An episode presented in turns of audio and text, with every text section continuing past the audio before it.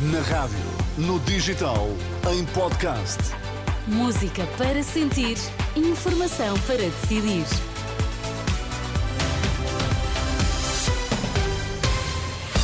Vamos saber quais as notícias que estão a marcar a atualidade. Começamos pelos títulos em destaque nesta edição da meia-noite.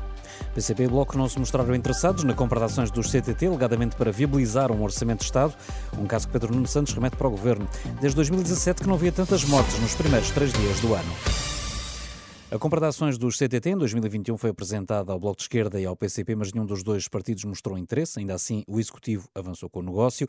Quanto à Par Pública, a empresa do Estado que gera participações em empresas, já tinha garantido à Renascença que teve o aval da Unidade Técnica de Acompanhamento e Monitorização do Setor Público Empresarial e o Ministro das Infraestruturas remete tudo para o atual Governo, enquanto a oposição quer saber mais sobre o tema. Para João Paulo Batalha, Vice-Presidente da Associação da Frente Cívica, ouvido esta noite pela Renascença, este é um assunto sério que tem de ser esclarecido o mais depressa possível. Porque há aqui uma suspeita de que eh, o governo tenha andado a negociar a aprovação dos orçamentos eh, através eh, de negócios de compra de ações de empresas privadas sem dizer nada a ninguém. E, portanto, isto mostra não só, eh, neste caso, o uso da par pública como uma espécie de porquinho mealheiro para comprar eh, maiorias parlamentares, mas levanta também aqui potenciais problemas até de manipulação do mercado e que, eh, na condução deste negócio, se tenha criado oportunidades para algumas pessoas, sabendo desta combinação e dos efeitos que poderia ter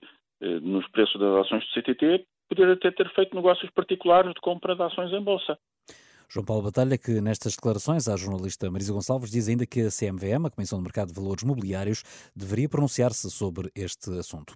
Desde 2017 que não havia tantas mortes nos primeiros três dias do ano, depois de o dia de Natal do ano passado ter sido aquele que maior mortalidade teve nos últimos 10 anos, o arranque do ano de 2024 também tem sido marcado por números bastante elevados em Portugal, segundo os dados do Sistema de Informação de Mortalidade, baseado no Registro Eletrónico de Certidões de Óbito.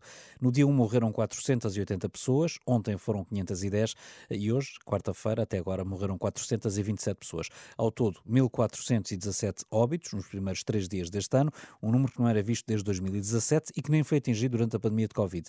São números explicados pela elevada incidência de gripe, sobretudo do tipo A, e por mais casos de Covid. Esta quarta-feira, na Assembleia da República, PS e PSD chegaram a acordo sobre um texto comum que vai ser votado sexta-feira. A nova eh, versão prevê conservação de dados de tráfego e localização apenas em casos que obtenham autorização judicial fundada. Perante críticas de alguns partidos, o deputado socialista Pedro Delgado Alves diz que é melhor ter uma lei de metadados que passa no Tribunal Constitucional do que não ter qualquer lei.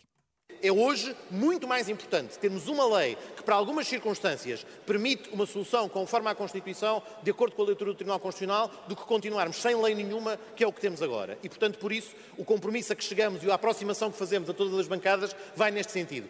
É a segunda vez que PS e PSD se entendem nesta legislatura para elaborar um texto conjunto sobre os metadados. O último aprovado em outubro foi chumbado pelo Tribunal Constitucional dois meses depois. Ainda no Parlamento, os deputados aprovaram hoje a proposta que prevê o direito a escolher um nome próprio neutro, tendo em conta a autodeterminação da identidade e expressão de género. Só os deputados eh, do Chega votaram contra a proposta que prevê a alteração do Código do Registro Civil para pôr fim à atual obrigatoriedade de os nomes próprios terem de ser identificados com o sexo masculino ou feminino. As temperaturas vão começar a cair eh, esta quinta-feira nas regiões norte e centro, eh, depois na sexta em todo o território do continente. A culpa é de uma massa de ar polar marítima que vai levar os termómetros a marcarem temperaturas abaixo de zero, como explica a meteorologista Maria João Frada.